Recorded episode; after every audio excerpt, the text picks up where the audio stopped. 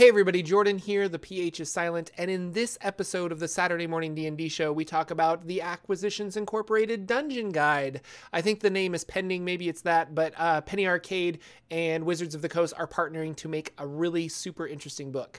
Also, we kind of dive into the CR system and how broken can it be.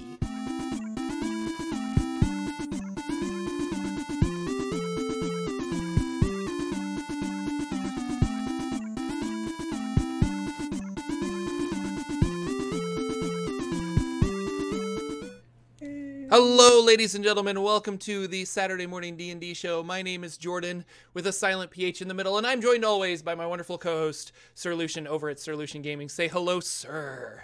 Hello, sir. Hello, sir. Oh yeah. There you go. the old joke. Could you be Sir Jordan? That'd be cool, right? Sir Jordan, Sir Jordan, Yeah. and Sir Lucian. I don't know if I'm knight knight material yet. Like, All right. so we'll have to talk maybe? things. Squire, yeah, yeah. Peasant. I, I could Peasant, be a peasant. This is uh, not D and D rules. This is Dungeon Crawl Classics rules, where I could be a peasant and stuff. yes. Welcome to the DCC uh, Yeah. morning Saturday morning show. Saturday morning show. Um, we got some people over at YouTube. So hello, brother Ming Hey, Games and YouTube. Beard Bear and Kyle. Thank you guys for coming out and catching us live. Nice to see you and all the people over there at Twitch as well. Um, very exciting day of Dungeons and Dragons because uh, a book that I didn't know that I wanted, but now that it's announced, I want it more than any book I've ever wanted. Uh, was just announced at PAX South. Um, so for all of you wonderful people that at PAX South, that's uh, they'll probably have some more information leaking about this. But um, let me pull up my notes. It is called well, it's just Acquisitions Incorporated D and D book. Does it have a title though? I don't know if they've released all of that marketing part on it. I think it's been some interviews about what they're going to do and the process of getting it going. It's called I the- haven't seen Yeah, Acquisitions Incorporated Dungeon Manual. Dungeon Manual. So I think sense. I don't know if that's the official title, but that's what they've been calling it on the website. Um, Alright. But I got into Dungeons and Dragons because of Acquisitions Incorporated. Like I followed Penny Arcade because I love Penny Arcade, and when they started like with the podcast for fourth edition, I was listening and I'm like, well, this is really fun, and and just them having fun at the table, I'm like, I want that experience. I want to also have just silly fun at the table. Uh, so it's been it's been 10 years of acquisitions incorporated now like that's crazy to think about uh, they've been going for quite a while and then they transitioned over to fifth edition obviously the chris Perkins games are super fun to listen to um, i look forward to them every time that we had but now jeremy uh, crawford is running them yeah Yeah. so uh, they're still going strong, which is really cool, and bringing in new characters and things like that. Back in the day, it was just the the four of them with Wil Wheaton and what have you. Uh, you know, and now that I think about it, I love I love uh, Acquisitions Incorporated so much. I should seriously consider making a history of Acquisitions Incorporated for my YouTube channel. Like I would find that very fun to kind of map out like all the ins and outs because I think I think Scott Kurtz and Will Yeah. Wheaton got into a fight Oh, and that's why knows? Will yeah, and that's why Wil Wheaton didn't come back to play in a lot of the D and D sessions. Is like they got in a little tiff. It would be interesting to to see if I could map it out, like the the history of them bringing on extra guests and what have you, and starting the C team and all this other stuff. But Mhm. I don't know. What do you think this book is about? Well, it's it's interesting that you say too, because I they were one of the first um, kind of watching people play D and D that I had seen also. yeah, But I still wasn't. It wasn't like the streamer version of it because it was a it was a recording of them at a convention, right? And then it goes out on YouTube at some point. So it wasn't necessarily Yeah. the whole streaming thing. So I saw that and I thought I, I used to think, wow, it's it's amazing to me that there would be a, a rows and rows of people sitting there watching someone played a bunch of people yeah. up, sitting up on the table playing d&d and what i liked about their version um, and i still like to this day versus any of the other versions you might see anywhere else including anything you see on my channel their d&d game always felt like the d&d game i played because it always felt like they had a dm who had a really good story and i had lots of dms that had good stories and they kept us going. But there was always these really funny pop culture jokes that all the players were making and we had a bunch of inside jokes with each other. And we were all but it was all good natured fun Yeah. too. And it always felt like that was the closest i had um, to saying, yeah, that's kind of that's what D and D is for me. I that's how my group is. Maybe not quite as funny as some of those guys are because those guys are very. I mean, professional funny people. cracks me up. His humor, his sense of humor, yeah, just is insane. And then if it was just that, right? If it was only that, and it was going to be a book about just that group, that very first group, like you said, with um, um, Wil Wheaton and those characters, even before Viari, yeah. even before those, yeah. I might have said, oh, okay, you know, I liked it. It was cool, but I don't know if I want to run a campaign in their thing because it is Forgotten Realms, but it's just adding kind of their thing into mm-hmm. it. But the moment they start adding in a lot of the cooler character, well, not cooler, even more fun characters, mm-hmm. and then they start talking about B team, then they start talking about C team. C team is the one that made me say, wait a minute, I want to run a campaign that has something like this, yeah. where they're a franchise of Acquisitions Inc. I pick a town way out on the other side of the world, and I say, "All right, Acquisitions Inc. has allowed you a charter. You go out there and you be part of Ac Inc. and have that whole thing kind of fit in." And I think it's such a great timing because C Team was really funny because they played into that whole hey, we've got this chance to be a franchise, but we can't mess it up. And there's a whole bunch of hijinks and things. And Jerry's running that as a DM, and I'd never seen Jerry be the DM. Um, and he just blew me away with his style. He blew me away with his humor, the way he describes things.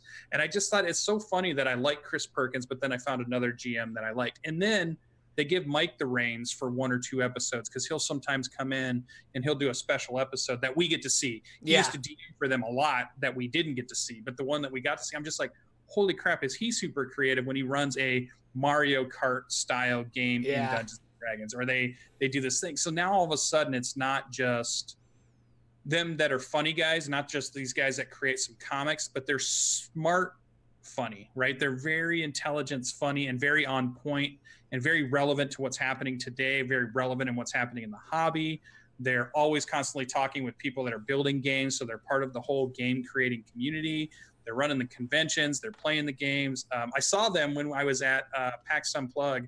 Jerry was at a Warhammer table and Ryan walked up and was talking to him, and I was just I just geeked out. I didn't even go over and do anything because I was like that'd be too much of a fan, you know, just let them have their conversation or whatever. But I was like, I'm gonna take a picture just because they're there and there's you know I'm I'm ten feet. Look at this, how cool is that? So it's funny how they are, and I like so I heard this book and I'm like, that's such a great idea for a campaign book because it drives this it drives your players, it gives your players a chance to have a storyline for those players that must have something fed to them. Because you know how the, we talked about this in a couple shows ago, where our players were like, "Well, I think Jordan wants us to do this, so we're going to do this." Yeah, I think that's where the storyline's going. They're trying to find your, and you're just like, "No, you guys can do whatever you want. You want to go in the desert, you go to the desert. You want to go to the pyramid, you go. The, I'm here. You guys just tell me what you want to do." And they're like, "We think Jordan wants us to go to the pyramid." Yeah and do this, right? So with Ac Inc., you get that. You get this, okay, you're part of a franchise.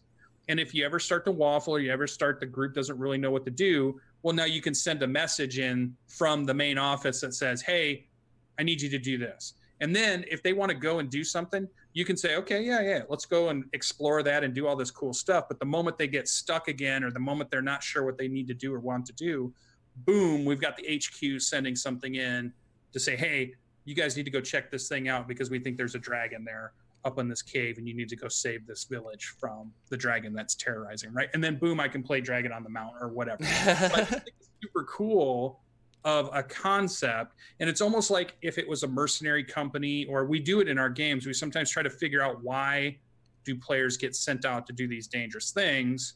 Here's that perfect thing. So i can't wait to see how what rules they give us because it's in Forgotten Realms, right? They yep. don't have to tell us about Long Saddle. They don't have to put in a bunch of lore. We have the lore. So what are they going to fill the book with?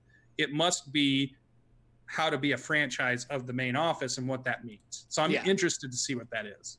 Yeah, no, I think the book is definitely going to be uh here's okay, so backing up, um one of the really core mechanics of Dungeons and Dragons is exploration and acquiring new stuff. Um, whether that's gold or magic items, but you are exploring like a dungeon, and then at the end of the dungeon, you defeat something and you get his magic staff, and that's really cool.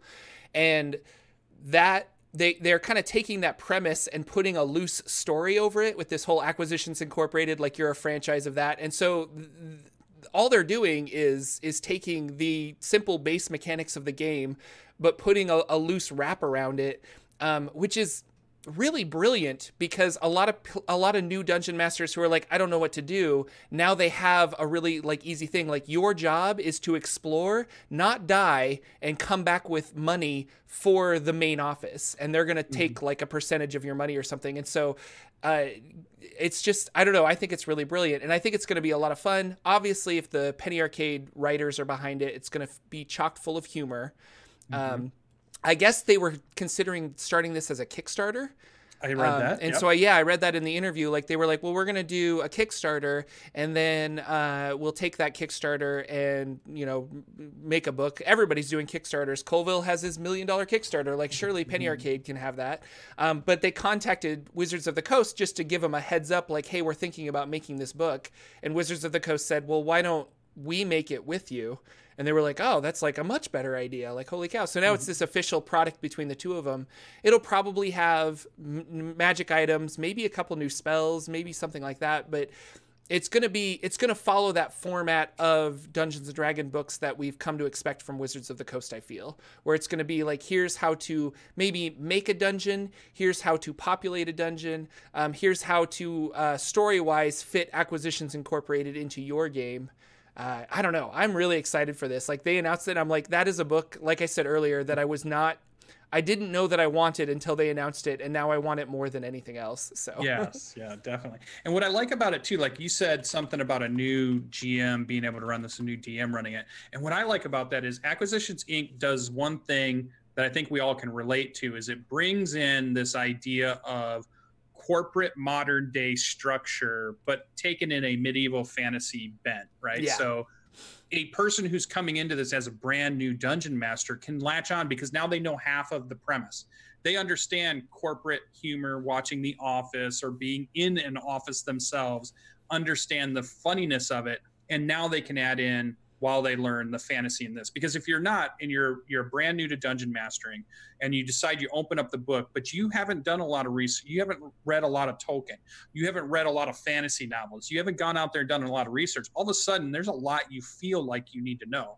Like you need to know what dragons are. You need to know everything you can think about in forgotten realms because i'm going to place it in forgotten realms. Now i need to know about waterdeep because i'm going to put my players in waterdeep. So that can overwhelm that brand new Dungeon Man. It, it, even comes up like I'm learning a new game right now that's called uh, when we're going to talk about it with, when we get to the news, but the part-time gods, and it's about being in modern time. And I just had a really fantastic time last night going because I'm going to set it in Chicago.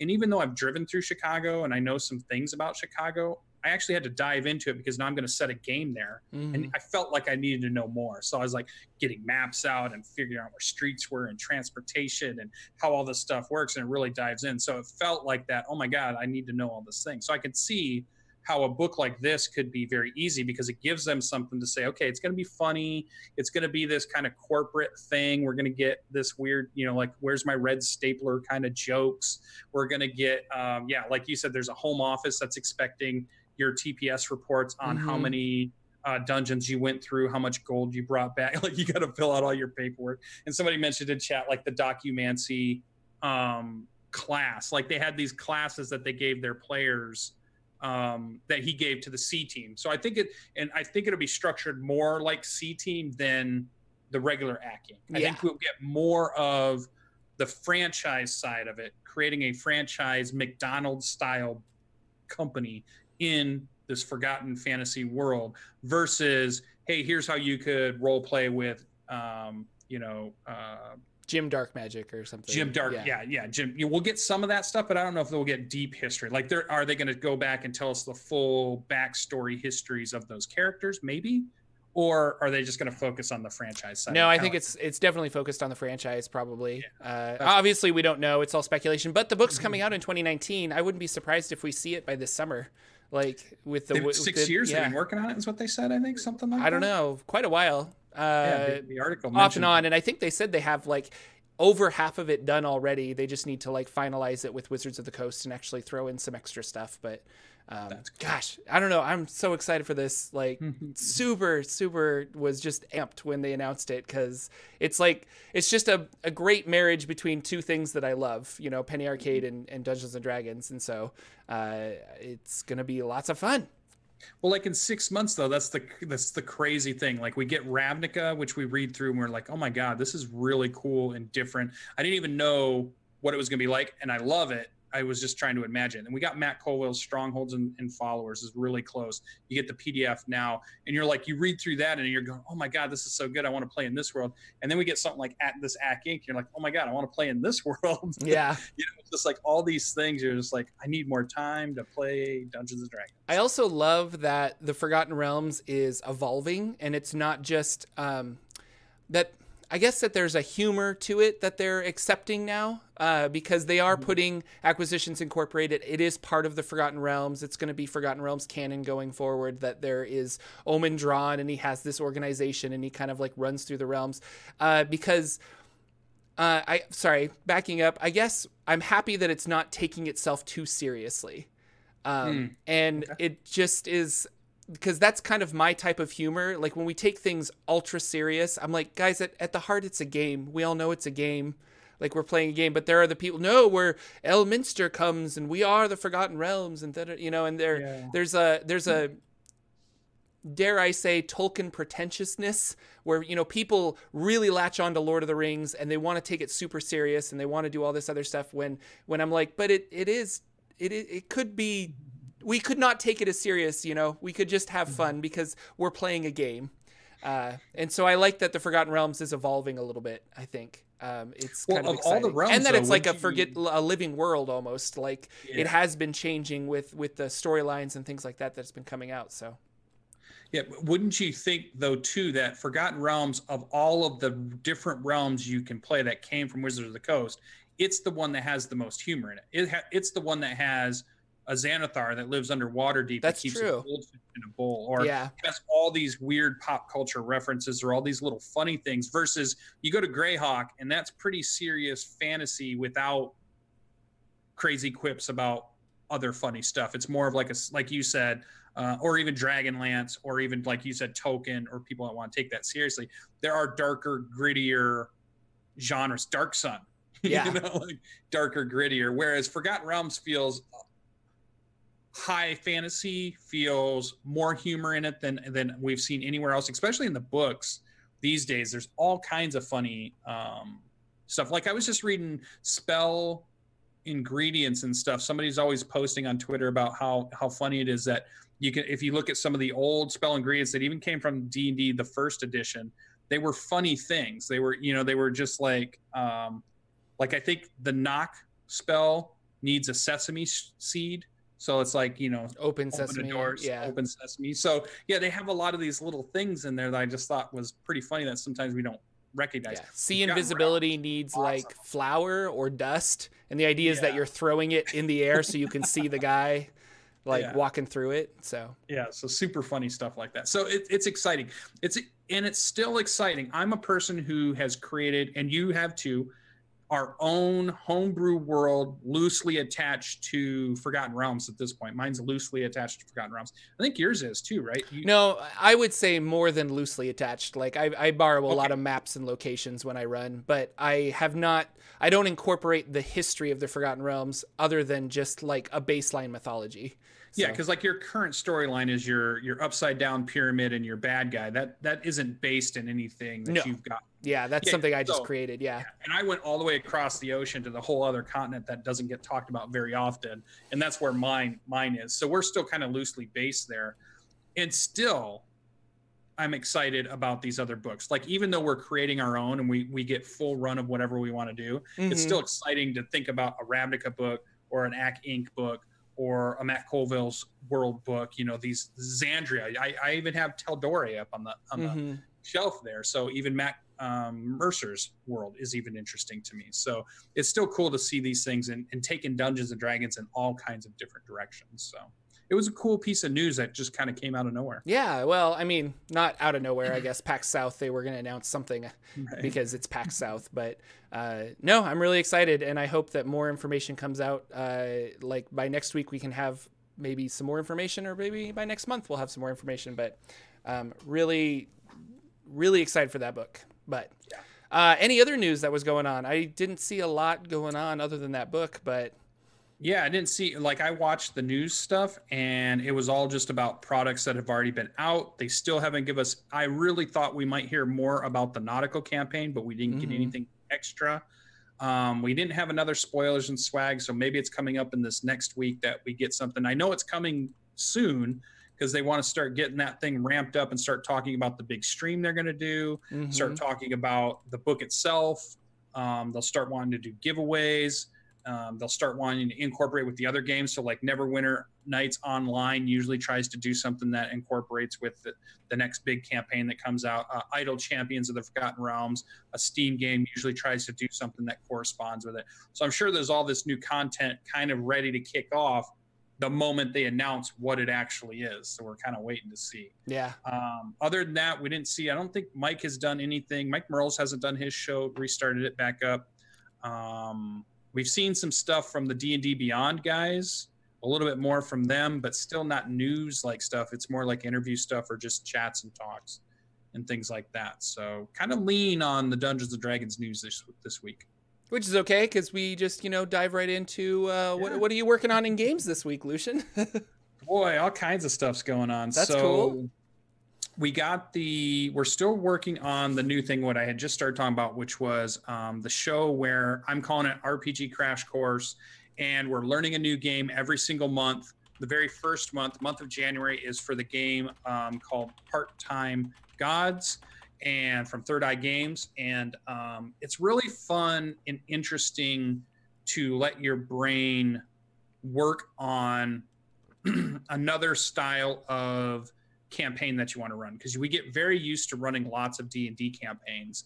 And so my brain is in that what i want to do with my revenor thing what i'm going to do here. Oh i want to run this one shot for these characters with this premise and there's a lot mm-hmm. of d&d ideas running through my head all the time but it's also nice to sometimes put that aside for a second and say okay this is today this is going to happen in chicago. These three players that have created their characters are going to be on a commute train on their way into downtown to go to work wherever they work or go to the college the school that they're going to. And this thing happens and so i get to think about how this thing happens and then i was looking at a, a map of chicago last night and i'm like oh i want to put it here where the train goes underground a little bit near downtown and that's where it happens well why does the train get derailed because like I knew I needed it to get derailed, but I didn't know why yet. And I'm like, mm-hmm. okay, now let me give it a reason why. Okay, now that fits in, and now let's start putting in some other stuff. So it's really exciting to kind of look back at that. We're going to play this very short campaign and learn this game. The other cool thing was about it is I got some messages from people that are fans of that part-time game or part-time gods. They're like playtesters and stuff, and they're like, "Hey, Lucian, I see you're going to play this. If you have any questions, let me know. I've been playtesting it for a while." I'm like, "Oh, that's cool. That's that's awesome community I want to reach." And my players are excited about their characters because we're in that fun phase of character creation and thinking about how things intertwine and some backstory. You have a grandma, and she's the one that inspired you to do this. And that's always seems to be the most fun for me of any campaign is that very beginning, just before we start session.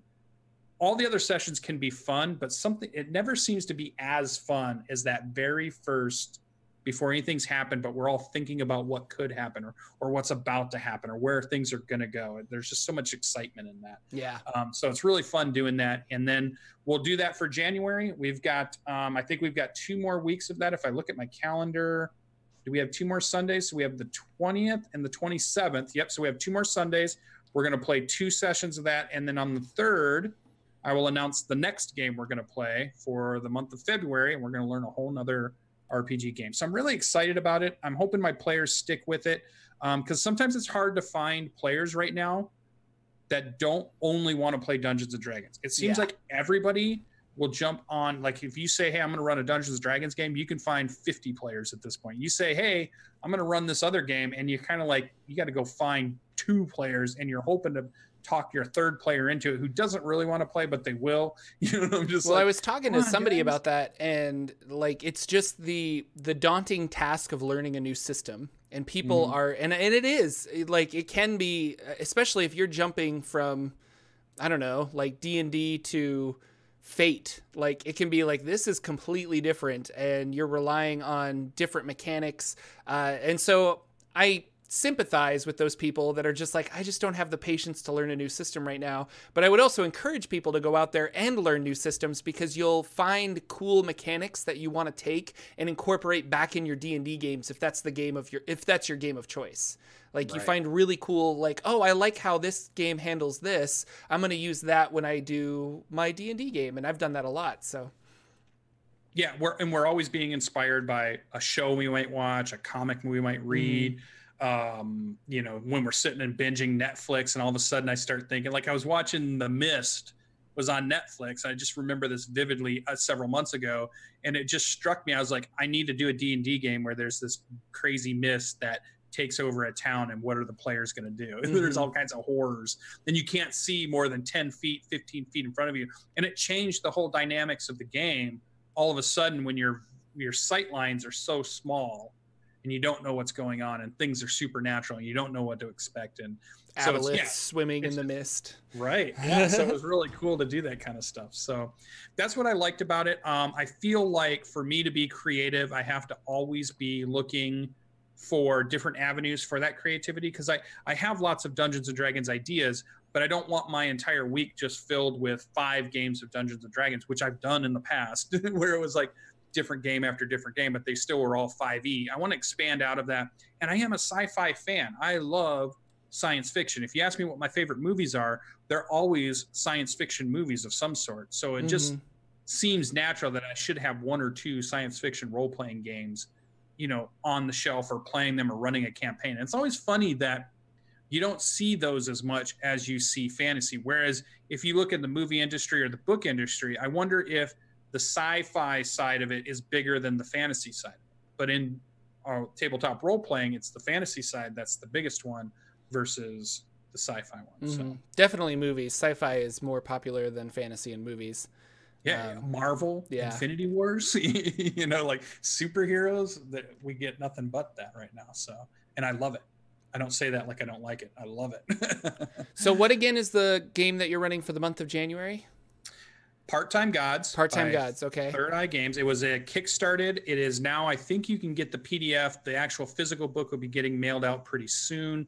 Um, it's the second edition of that game. The first edition is still out on Drive Through RPG, and it's basically about this idea that gods walk amongst Mhm. us, but they hide themselves because it's a big pain and there are things out there that want to steal the divinity of those gods so if they they make too much of a ruckus these things come and try to steal their power and basically kill them eat them do whatever they do and then that god no longer exists. So it's more about them being hidden but still existing in the world and what that looks like. All these different pantheons. Like what happens when you have the egyptian pantheon bump into the viking pantheon? Because Mhm. all this stuff exists and so you can have a lot of cool interplay stories. So it feels to me like i could do these games that are that are kind of like x-files style or um, lost girl style or um, the one where she's a, a relative of wyatt earp and she goes around killing demons forget the name of it but it's again like that because these pantheons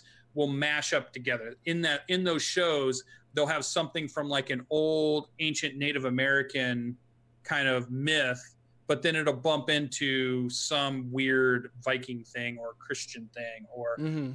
You know whatever it is all these different pantheons. Or an E- egyptian god will rise up again at some point and then they have to deal with it. And, and i like that idea of that. So that's what this is. And our players get a part of a spark and then what does that mean? They become the god of something. They become they have a domain. Mhm. so like our players have we have the patron god of gambling now. We have one that is a elemental god of the void and we also have an elemental god of I'm, I'm blanking now but it's two elemental gods and one patron god. So it's really interesting to kind of dive into that and see what that is and and play around with it. So pretty cool. I'm enjoying it. Um, it's a fun, different way to build a campaign because it has to do with modern day. Mm-hmm. Um, and I can use real world things. Like the cool thing was, I was looking at that map in Chicago, and I'm like, okay, one of the players, his work is at the um, the Field Museum because we he he works at a museum, and the other ones they wanted to be medical students at a college. So I went to the Field Museum, and I'm like, not too far over there's Rush University Medical Center, and Rush University Medical School is like within five miles of the place. I'm like, okay, so they'll be going to Rush University and and he'll be going to Field, and they all take this train in, and it's going to wreck. And but I'm also want to put in a little thing about um, this cult who is trying to steal something from the Field Museum. And I'm like looking around, I'm looking at this area, and I find this um, place called the Glessner House, and it's like this old style castle like house that sits downtown in Chicago. And I'm just thinking in my mind, I'm like, okay, so the cultists have taken this over because they need a base of operations to go and get the thing out of the Field Museum. One of my players works at the Field Museum. This is how everything's going to get tied in. It's going to be great. It's going to be like a big Indiana Jones kind of fun, cool thing. And it was just, I just sat back and thought, man, how much fun am I having just sitting on the Google page, then going to another page and looking at something and then making up okay, there's going to be some weird cult here. There's going to be this thing's going to be haunted. This thing's going to have a creature that nobody knows lives in the tunnel, and that's the whole problem. Is, is they've woken it up at this point or something? You know, like yeah. all this weird stuff. So you can really do some cool stuff with places you could drive to. Like I'm sitting down in the I, I, zoom all the way down to street level. So I'm walking on the street. I'm like, oh yeah, look at this building and look at this alleyway and this doorway. We could have a fight right here, and I could have pictures of it. I could have here's this thing. So it was really interesting to be able to go and, and just grab that. So yeah, it seems really fun. I think my players are going to have fun. We're trying to do videos that you can watch it, but it's kind of raw. So it's not necessarily I wouldn't say it's like this thing that is going to be like 10,000 people are going to want to watch it because it's us stumbling through the rules. But what I find interesting about it is that experience of stumbling through the rules and still getting to the part where we can play. Mm-hmm. Like it's this idea that we're going to get through it and we may get stuff wrong. We're going to play it and we're going to play a rule and it'll be wrong.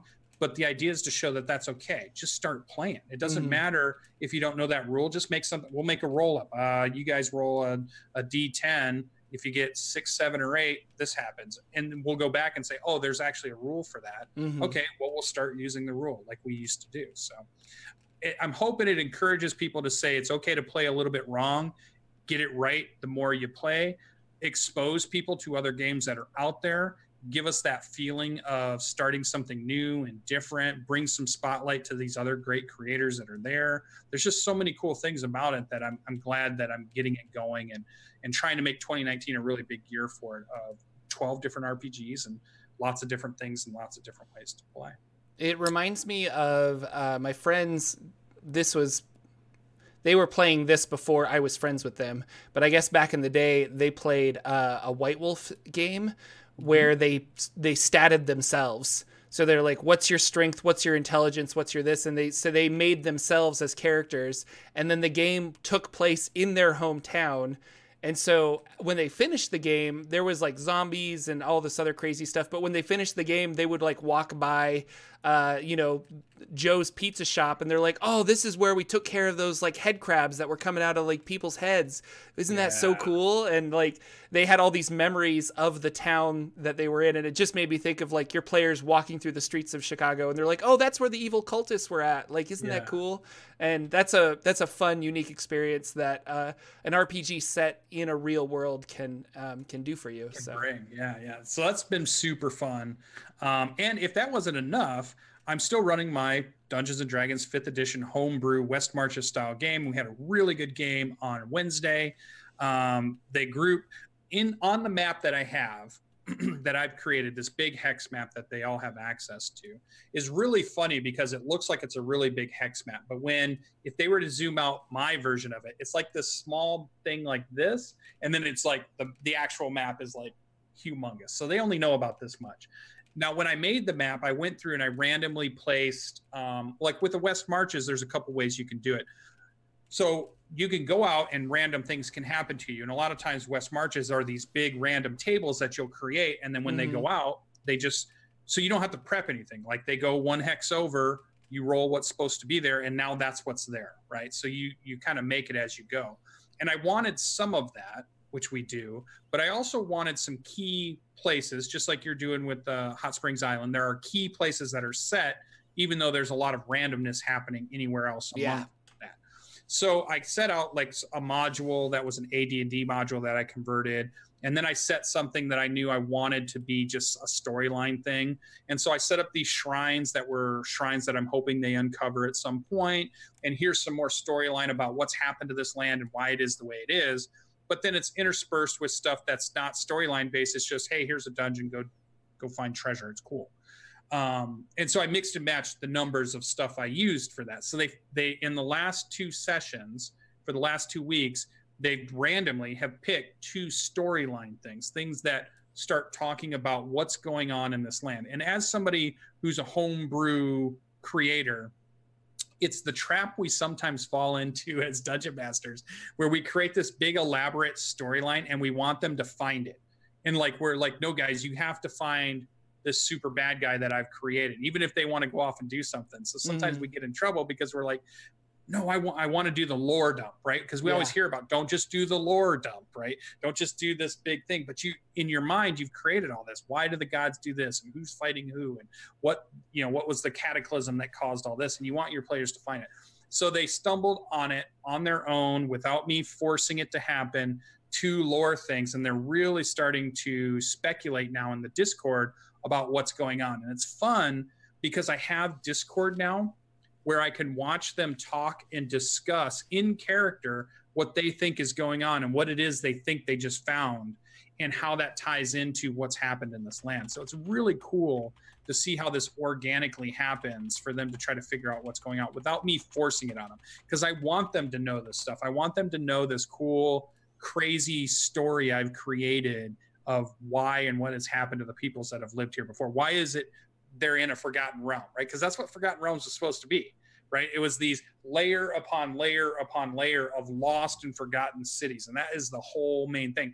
And yes, we have a lot of information about what's here now, but we we only have little snippets about all the other kingdoms that have risen and fallen, risen and fallen, Netheril and and you know uh, the, the the kingdoms of the giants which have slowly been pushed back to the north, but they used to span for a long, you know. So where are all those old towns and where are those old cities that you might stumble upon? So that's what Forgotten Realms was was, and that's what I feel like I'm bringing into my Revenor game is this idea of, hey, you found a new land. It's this completely forgotten realm that you have nothing and you don't know anything about it, and you're exploring it and finding out what it is. The other thing that was really funny about that episode that I wanted to bring up is uh, I chose I wanted some like fire elemental kind of creature to fight them mm-hmm. because they're underneath a, a mountain that is basically a sort of dormant volcano, and it made sense to me that as they got towards the center of this and it was getting hotter and hotter and hotter that the encounter that they might have in this long forgotten place would be something cool like a fire elemental. So I was looking through the book and I was like, well, I don't know, fire elementals, they come in at like CR5 right away. So they're like pretty significant already. And I'm like, it's not quite what I wanted. So I found fire snakes and I thought, okay, fire snakes, this is cool. They're CR1 creature. Um, they do have a multi attack, but the damage isn't too bad. It's like a 1d6, or it's a, I think it was like a 1d4 plus a 1d6 fire damage. So it wasn't going to spike too bad. They it does have a grapple, but what I liked about them was if somebody attacked them as a melee character, they took damage, right? And what was cool is that this group is a big, heavy melee group, and they walked through my last encounter. so this one was much more fun to see them go up and hit something and go, "Ooh, I just took seven points of damage. What's going on?" you know, and all of a sudden, and then at the very end, what I loved about the thing is they the comment that came out of them is they said, um, your i'm trying to think exactly how they said it but it was like i have a talent for picking a low cr creature that is actually the toughest lowest cr creature that right. can be so like the efficiency for them from their point of view is they have to work twice as hard as any other group to get the 200 xp because i didn't give them goblins i gave them fire snakes that have multi attack 16 ac can fire damage uh, have resistance against you know, non magical weapons. And they're like, you're always doing that. And I'm, I was just thinking, I don't do it on purpose. I just thought that was just a cool, interesting thing. This mm. fits where I want to do this thing. So it's funny that they think that I do that. So I thought that was funny as far as a CR discussion. And it was interesting for me. The question there was again, I'm not trying to make the encounters specific to the group. I'm trying to make the what they could run into be specific to the story. Um, but you're still kind of trying to bounce around the CR rating. And how much have you been using lately? Now that we're more experienced, we're both a year on, running lots of campaigns, running lots of sessions. Are you still leaning heavily like you were early on in CR, or now are you to the point where you feel like I know what stuff's going on. I don't really need CR. I'm just I'm placing four of these things because I know I want four things there. Um, I definitely look at uh, action economy more than I look at CR now.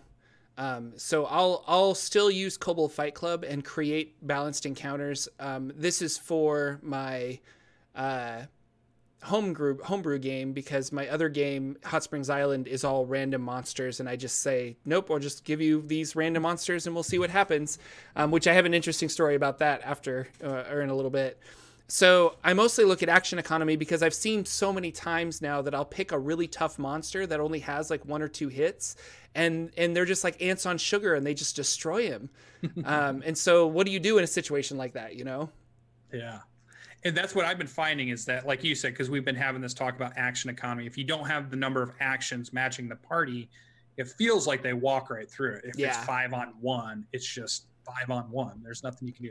And these players, once again, because they're playing, they're, they're a lot of power levelers, so they're they're playing these hybrid tweaked paladins with mega smites and and mm-hmm. shield you know um, feats so that they can do all this crazy stuff. And and they're really good at knowing the rules and using them to the best of their ability. So it's like if you just say okay i throw an ogre out there that ogre is going to get slaughtered. There's no chance for that ogre to do anything to this group. So you got to come up with ways to be more interesting. Really but i i end up just sprinkling like like oh here's the monster i want them to fight and i'm going to sprinkle like five goblins just yeah. so that there's some extra attacks and extra objects to hit. But even then, a good fireball will take out all of the goblins. So. Mm-hmm. More my group, they they go um uh, not shatter happy, but they go uh, thunderwave happy. Yeah. Like I'm running the game, and like all of a sudden, there's four characters there because of the classes they chose. They all chose thunderwave. So we're in this fight, and it's like I do my thunderwave, and then I do my thunderwave, and then I do my, and I'm just like thunderwave after thunderwave. yeah oh my god this is crazy so players are so funny sometimes for us to try to give you challenging encounters that make sense that don't seem like we're necessarily like because we had the question last week about over metagaming something because it'd be like okay i know they have two paladins so this encounter should have something right. that's good at countering paladins i didn't try to set it up that way but i did want something that was going to be challenging for them so mm. um, it is fun and if you're out there, dungeon masters, game masters, and you're having some trouble, you're still not sure. Well, look at us. We're we playing lots of campaigns, lots of different groups, and we're still mostly sure about what we're doing, but there's still some uncertainty in there. Is this too tough? Or is this going to wipe them out? Uh, oh, oh, nope. They walked through that. I thought that was going to be hard. Oh, nope. They just, you know, so even all this experience that we say that we're having, we're we're here helping you understand. We're still struggling with it a little bit. It's tough to make a perfect encounter that's exactly the right amount of hard, but also exactly the right amount that they can actually get through without yeah. being worried the whole time. So no, it's a delicate balance. It, so. So that was what we had done. Um, there should be another game this week. There'll definitely be another game Sunday for Part Time Gods. There'll be another Revenor game this week. Um, I'm still kicking around the idea of multiple DMs in the same world because one of the ideas that I wanted to explore now was the idea we have this living campaign, we have this world, I have it set up to where it's all in the Google Drive. Could I bring another DM who could run more groups because I don't have all the time slots that we need to make everybody be able to play? Because we have on that Discord probably like 30 people that have signed up to play in games, but I'm only running one game a week, so that's five people of the 30 get to play. So if I had another DM, could we get another game going? But then I've been looking at the logistics of that. Like, okay, Jordan, me and you are going to run a live campaign how are we going to keep coordinated how mm-hmm. are we mm-hmm. going to keep all this how am i going to give you all the information for the world mm-hmm. or how are you going to give me all your information for your world so now i can run the fans through your homebrew world that you're doing it's like it's a lot so it's a big job that i'm not sure i keep waffling i don't know if i want to want to do yet so it's it's maybe but other than that what did jordan do in Dungeons and Dragons or role playing this week? Well, my home game uh, that I DM, we decided to take a break because we're all obsessed with Betrayal at House on the Hill, the board game, and uh, they made a legacy version called Betrayal Legacy. So we're the next 13 sessions of D and D are going to be these 13 chapters of Betrayal Legacy that we're going to play. So D and D is kind of on hiatus. Uh, and we played the first the prologue in chapter one last Sunday, and I had uh, so much fun. I forget how much fun regular board games can be, and especially yeah. like Betrayal at House on the Hill. I love that game so much. So we had a blast. It's really exciting. Um, this week we're not playing, so I think I'm gonna go and play my Warforged fighter at uh, my other game that I'm in. So I'll get some D and D in. But I did get some Hot Springs Island in, and my players in Hot Springs Island are still exploring these elf ruins, and they ended up getting trapped in a Groundhog Day kind of scenario where they they went into an area, they were kind of traveled back in time, and then they were witness to an hour or two hours. I think it was an hour where this basically this hour repeats itself every single loop. Um, and every time it repeats itself, my players would lose uh, one charisma. And I told them that if they got to zero charisma, they die. And the sorcerer, or the yeah, the sorcerer was really upset because charisma was his ca- uh, spellcasting modifier. so he's just like, we have to get out of here like right now. Um, long story short, they they uh, decided to well, I guess it's not long story short, but like they decided to start interacting with these these elves from the past because they have traveled back in time. Um, but it's kind of like this weird like mimicry of time. So they they can make changes but they're not lasting permanent changes and, and the loop resets itself. So their idea is like well how do we stop this from occurring so that we can like break out of this loop before we die? Um, reading the book the Hot Springs Island said that they couldn't interact with anybody, that these were like shadows of the past and they were just observers, and they had to figure out a way of, of either getting out of Hiss or preventing this like ritual from happening in order to stop this time loop. But I was thinking to myself, I'm like, that's not really interesting. Mm-hmm and immediately they w- walked up and they're like well i want to talk to these elves. And so they walked up and they started talking to elves and i'm like you know what? I'm changing the adventure. They're going to be able to interact with these elves. So they started interacting with them. Uh, this culminates in them trying to prevent a ritual from happening but i had bodyguards and i'm like all right jordan's just going to throw cr out the window I'm like, I'm not even gonna, I'm not even gonna look. I'm just gonna, okay, my players are level six. I've got four players level six. Um, let's just say, I don't know, two CR10 creatures. That's got to be tough, right? And I ended up looking it up after I did this fight. Um, is I looked it up in one CR10 creature for four level six characters, or maybe they were level five. I think some of them are level five. Um, that's a deadly encounter. Mm-hmm. And I had two level or two CR10 monsters, they like just cleaned up like nobody's business. They walked in, they hold person one, they walked up, and th- these were uh, Eladrin elves was the monster, and they hold person one elf. Uh, they they walked up and just ants on sugar destroyed the one elf, and then they turned and killed the other one.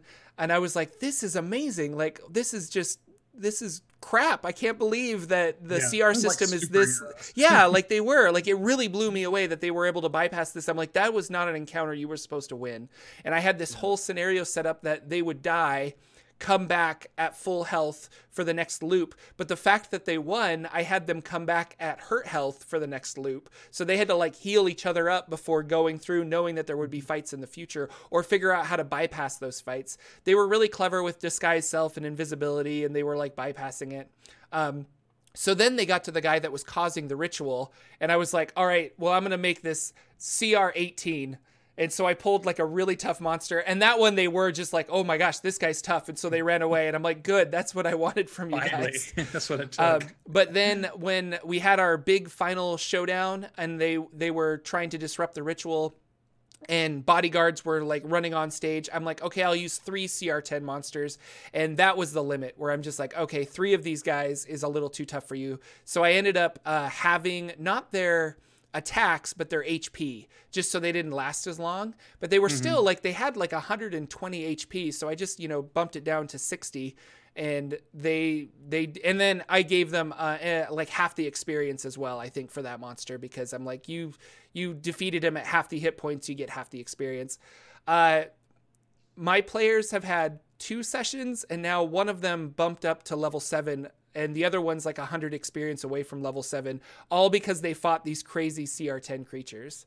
Yeah, uh, and that's the good XP. Then. Yeah, and that's yeah. like the really good XP. But it blew me away. Like I'm like I knew the CR system was like fuzzy, but I didn't realize that it was that like they were can and, be broken. Yeah. yeah, and these guys had an AC of 19, um, and they were just rolling really well. Like everybody was above 20. I think finally somebody rolled a 17 and I said, You miss. And they were like, Oh, well, that's surprising and new. And I'm like, Yeah, because you guys have hit every other single time. And this guy's paralyzed. And so you have advantage on attacks against him.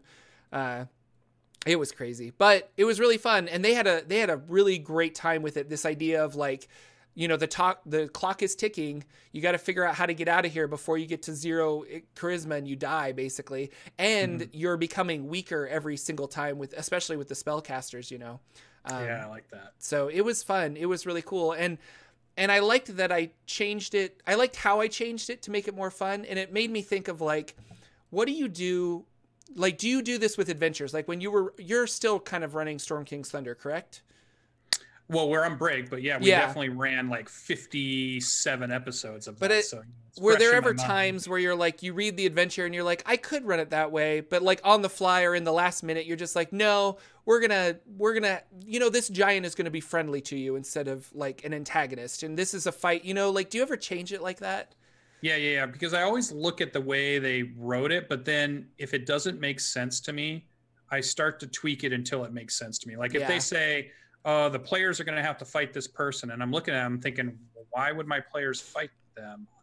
All right, there's not a reason. I'm going to make a reason for them. there's got to be, in my own mind, just to help me keep going. It's it's got to make sense to me why things are happening the way they're happening. And there's got to be players interaction that changes a DM's mindset yeah. too. And and in this instance, the players running up and like talking to the elves.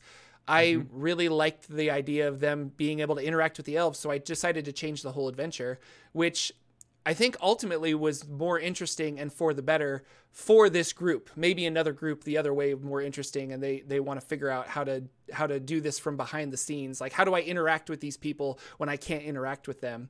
But yeah, I don't know. It was it was really fun. I'm still having a lot of fun with Hot Springs Island. My players are kind of not not chomping at the bit to finish the adventure, but they're they're asking me like how do we finish this adventure? Like where is there are we close to the end? And to be honest they're they're not because i even talked to the developers on reddit or the developers the writers of the adventure on reddit and i was like how do you typically end hot springs island? And their response was well you don't ever really end because if they defeat this guy he has an evil boss and if they defeat this guy he's got an evil boss and you're also forgetting about this ancient god and you're forgetting about this. And there's so many puzzle pieces that you could potentially just run hot springs island until they're level 20 like and they have to go take on a dead god that's living inside of a volcano like yeah. there's just all this crazy stuff that's going on in hot springs island um, at the same time i think my players and i think most players in an adventure like this find logical conclusions like mm-hmm. like they know that they want to leave the island for these reasons and they need money to leave the island so if we go and raid this giant monsters treasure hoard that's probably going to be enough to get me off the island and to free me etc or maybe they they take that position of power and then they become the evil overlord of hot springs island and they're ruling it. So there's there's lots of natural conclusions and i'm personally waiting for my players to stumble upon that. And maybe that'll happen in two levels or maybe that'll happen in five levels. Like i'm not really sure. But right. they're having a blast and i'm loving hot springs island. Uh, yeah I also bought what? a new book. I didn't tell you this. Oh, here we go. go um, it's called The Nameless Grimoire. It's 666 spells to use for your Dungeons and Dragons game. and it's got all of these different weird spells like there's time loops and there's there's some that are that are similar to what's in the D, in the player's handbook already like teleports and things like that but uh, i'm really excited to use this book um, and drop like weird spell scrolls Mm-hmm. you know like oh i've never heard of this spell that turns people into chickens for 1d8 rounds like that's Right. weird it's not necessarily polymorph it's this other weird functioning spell of chicken magic um, Mm-hmm. it's going to be really fun but i picked that up thanks to the people that have been buying my adventure dragon on the mount i had Mm-hmm. a surplus credit in my DriveThruRPG account and i was able to buy this uh, this book so and i print on demand so i'll get a nice fancy copy of it here That's cool. there was a few question in chat that was saying Yeah. um, for that group, the Hot Springs Island group, how many magic items do each one of them have? currently? Um, each of them has one magic item. Uh, the barbarian has a plus one axe, great axe. The ranger has a plus one sword. The well, useful magic items. They have some non-useful magic items that they got. Like uh, I can't remember. One of them has like a bucket of elemental energy, and they can reach inside the bucket and chuck elemental energy out. But when they do that, they take damage to throw damage. So they've never used it. Um, and the cleric has uh, like a, basically a an enhanced uh, uh, magic. Uh, what's the word I'm looking for? Um, like a wand or a spell, like a wand, um, Okay. like a s- spell conduit. I can't think of the word. It's on the tip of my brain. Um, Arcane focus. Arcane focus. Thank you. That's the Oh. word I was like. I'm like I can't think of it. Um, they have like an enhanced arcane focus that they use, but the sorcerer doesn't really have anything other than a couple of like weird magic items here. So they they weren't overpowered magic item wise to take down these two CR ten creatures. Yeah, they that's just what the question I think was leading Yeah. toward was, oh, do they have so many magic items that No. really? Because they were saying in their campaign, because their players do have more magic items, when they do the Kobold Fight Club, they put them in as a couple levels higher, just Okay. to account for the magic items versus if it was just raw, their fifth level, and they have no magic item kind of stuff. Yeah, no, this was 100% uh, luck. A lot of it was luck because, like I said, they had an AC of 19. They they Mhm. got that paralyzed spell off, so that they were basically fighting one CR10 creature, and then when the paralyzed wore off, they were able to fight the other CR10 creature. Yeah, so Um, it's just good tactics. So it was really good tactics, and they got really lucky with rolls because uh, these Eladrin have advantage on saving throws against spell effects. But again, I Oh, rolled like a two and a three, and so it's like, yep, he failed. Like even though I had advantage, so I do know one thing that I've been doing for my groups, which seem to play more tactically and are very smart about how to go into combat, is when I look at the um, stats from Roll20 and I'm bringing those characters in, or even coming right out of the book, the HP total they give you usually is an average amount of the hit dice and bonus versus what I've been doing is just been using the maximum. So whatever the if it says 5d8, then I'm using exactly what 5d8 plus 12 is instead of their average number that Okay. they put for HP. So it's making them tougher. Um, but my players hit so hard anyways. It's, it, I think it's it feels like it's been evening it out. So I I instead of using the HP score now, I'm using what the max hit dice would be hmm, that is listed for the creature. So that's a good yeah plan of attack. I could try that in the future. I've always used the average just because it's there, I guess, in the Yeah. monster manual. But well, do you use the average on because they'll sometimes put it for the damage also. no, I roll damage. Uh, yeah. see, so yeah. that's what made me even think about. it. I was like, you know what? I'm always rolling damage. Why don't I roll the hit dice of the creatures? I hadn't been doing that, and then I was rolling it, but I was getting really wide ranging rolls, and I I thought, no, this isn't what I want either. But I was looking at that number, thinking, oh well, a tough orc could still be, you know, 2d 10 plus whatever. So maybe I sh- these orcs should really be a 20 AP hmm instead of 16 or 15 and it actually kind of swings some of those i think they make them a little more fun or it has been for my group Yeah. Well, uh, yeah, that's my Hot Springs Island report. I'm having lots of fun with it. Uh, wh- what do we have going on next week, Lucian? next week we hopefully should be having our interview um, i'm going to go ahead and uh, verify in fact, right after the show, I'll send a tweet to our guest.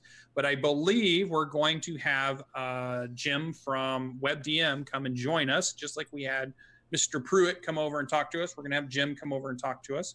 Um, we've been scheduling it for the 26th, so hopefully his schedule is still good.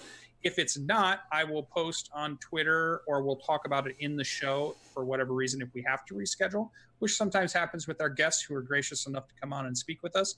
But if everything holds to what we have scheduled at the moment, next week we should have uh, Jim with us talking about Dungeons and Dragons and being a dungeon master and probably talking about the channel and just the stuff they're doing. Like he's got some really cool campaigns that he's running, that he's a part of at the moment, and all that history and experience of you know all the videos they put out about talking about their experiences. But we're going to get to sit down with them and him and just say, hey, what is this or what is Yeah. that? And we get to really ask some cool questions. And you guys get asked some cool questions too. So if you want to drop on in with some questions for Mr. Jim Davis, uh, please do.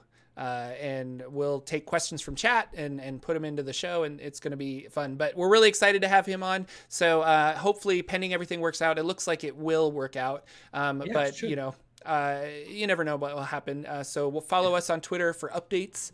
Um, and with that, that is the end of our show. Thank you guys so much for coming out and watching us uh, for a live stream of the Saturday morning D and D show. Anything else before we leave, Mr. Lucian? Nope, but also in February, I've already got something cooking for February guests. So keep in mind, we're trying to do one guest a month. So Mhm. keep an eye out. Keep keep looking at us on Twitter. Keep talking to us in the. Oh, everything's been really good in people talking in comments of the videos, whether it's in the Yeah. YouTube videos, the VODs. Uh, keep that up because we really enjoy interacting with all of you. Oh, I did get a game sent to me that I was going to mention. Um, it was from uh, Taylor Daño, and this was really a funny thing. He sent me an RPG that he's created that is a game to help you learn about Canada and how they do treaty negotiation. But it's an RPG.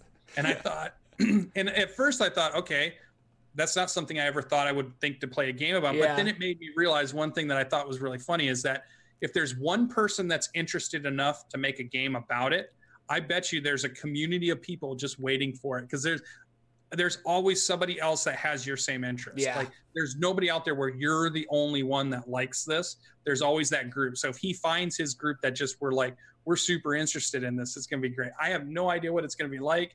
I'm going to take a look at it and just read through it because they sent it for free and I thought it was fun. So, hey, any of you other TTRPG creators out there, we would love to take a look at your game. Yeah. You know, I, I love uh, this opportunity and that's really cool. So I just wanted to kind of put that out there. But other than that, that's all I have for our Saturday morning show. today. All right. Well, thank you again, everybody, for watching. Uh, just really love having you. Uh, please feel free to share these videos with your friends, um, subscribe to the podcast and all that jazz. Leave us a review, and we will see you next week with hopefully a very special guest on a very special Saturday morning D and D show. Goodbye, everybody. Bye. Take care. Our intro and outro music is 8 Bit March by Twin Musicom, licensed under Creative Commons. Check out their website at www.twinmusicom.org.